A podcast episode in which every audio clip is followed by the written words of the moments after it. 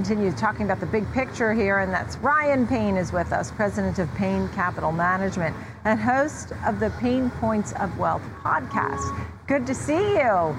So, how are you feeling? Are you feeling optimistic at this point now? I mean, are we maybe out of the doldrums and the lows?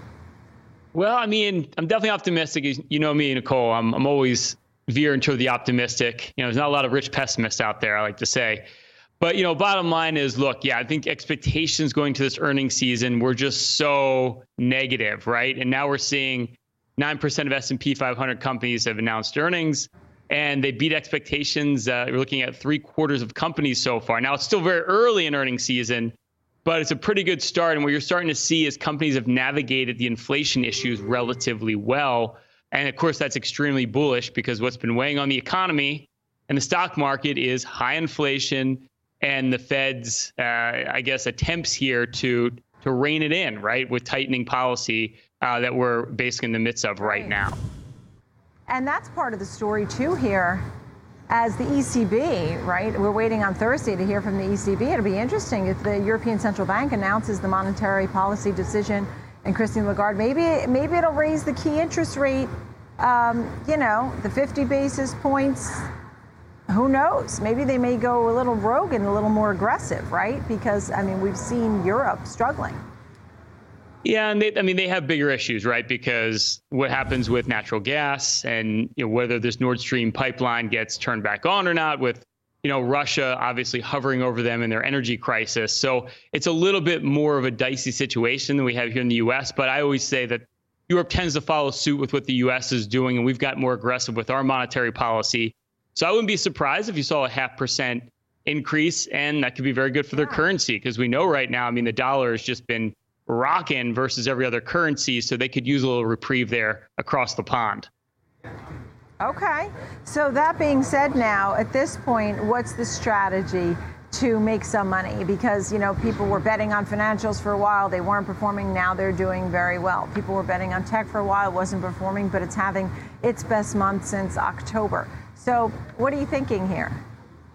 Well, you're seeing every sector up today, um, and I think it's like, what do you want to win, the battle or the war? I think if you want to win the battle, you know, everything looks a little oversold to me. I mean, even tech, which I called a very long time ago, you know, I called it was overvalued, um, and we saw a huge repricing there. I mean, valuations there are actually getting relatively attractive here.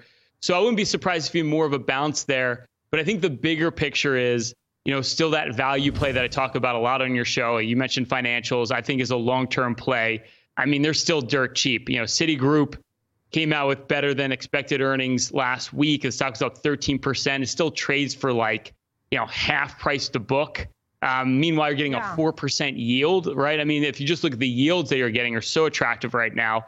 So I think value is still going to be the place to be over the next five to 10 years because I think you know, the inflation story is we're going to have higher inflation than we had the last decade, and we're going to have tighter monetary policy, and that's not great for tech, as we know historically. Whereas last decade was all about loose monetary policy and low inflation.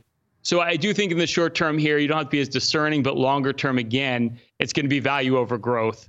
Um, if you look at valuations and you just look at the overall fundamental environment that we're in. Right, and with um, inflation still uncomfortably high, as you described it, um, you are still confident in the consumer. Um, and we're seeing certainly, I mean, staples are always a go to because people need everything. I was just having a conversation about Cal-Maine eggs, for example, and how well they've done this year. Um, there are the basics, right?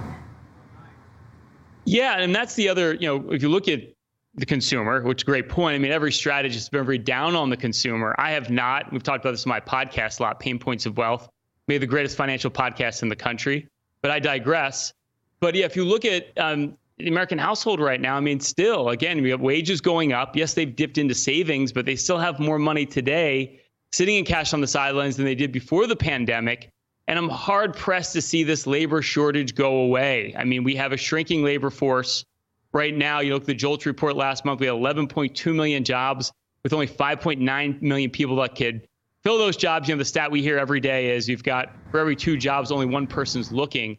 So I don't think you're going to see any softening in the job market, which means wages are going to stay high, which is great for the consumer. And even with inflation as high as it is, retail sales came in better than expected last mm-hmm, week. Uh, for the month of June, which was a huge surprise, which just says that the consumer, even with these higher prices, is very, very resilient. And furthermore, we're starting to see signs inflation may be coming down, right? We've seen oil prices are down, commodity prices in general, like wheat, copper are down. Um, we're seeing the 10 year treasury you know, dipped under 3% last week as inflation hit that 9% number on the CPI. So I think you're seeing signs inflation comes down along with still a strong strong labor market which means wages stay up like that's actually a pretty good situation to be in if we start looking out over the next 6 to 12 months which makes me actually you know very very optimistic on the US economy unlike many other people on Wall Street. Right. So at this point too we're in the midst of earnings season and you said we may find things aren't as bad as we anticipated and that this may be a good time for investors to find some footing in the markets. I mean, you don't suggest people sit around in cash, do you? I mean, I had one guest who said he was 50% in cash. Yeah, that's like a curse word to me. Um, cash is trash. Let's face it. You know, you're earning the best money market in the country, you're getting one percent, and you got to pay taxes on that. Inflation's at nine. Right, right. Look, you got to get a return on your money. It's more critical than ever. Even though we've had a market that's been very volatile this year, if you look at stocks, you look at dividends this year, they're going to go up. Uh, you know, earning, there's going to be growth in dividends this year. Right. Historic dividends grow over inflation. It's one of the best inflation hedges you can possibly have. You've got to get your money allocated. Bonds, same thing. You're getting the best yields we've had in a decade. You know, if I have clients in a higher tax bracket right now, you're getting 3% on a tax free, high rated bond. That's like getting four and a half, 5% if you're in a high tax bracket right now. So plenty of places to put your money to get a real return, and cash flow is extremely rich. The only place not rich is sitting in cash. It's not pretty. Okay. Don't keep your money in cash. Well, let me ask you this. We're out of time, but I, I feel like I just want to ask because everybody owns these. FANG, um, you know, Netflix is out after the bell, Tesla, Twitter, Bitcoin. You know, a lot of these high flyers that have done really well, people get excited about owning them. Uh, what say you? I think, look, you could get a great bounce here, uh, but there's still no viable use for cryptocurrencies. Any of you mentioned a stock like Twitter, they're still relatively overvalued. Even Netflix, and they still trade at very high valuations. So, yeah, maybe get a bounce here, but longer term, it's probably dead money. That's what happened when the NASDAQ bubble burst back in 2000. You had a big rally and a lot of those dot com stocks, and then they had another plunge. So, I think the same thing here. I'd stay away from those high valuation stocks and don't touch crypto crypto with a 10 foot pole um, unless you like gambling. They don't even give you free drinks when you're gambling in crypto. So go to the casino. Much All right. All right, Ryan Payne, possibly the best podcast on the market. You said right. Uh, you have your Payne points you. of wealth. Uh, you, said I'm quoting you, Ryan Payne, Ryan Payne, president of Payne Capital Management. Nice to see you. Thanks for being on with us.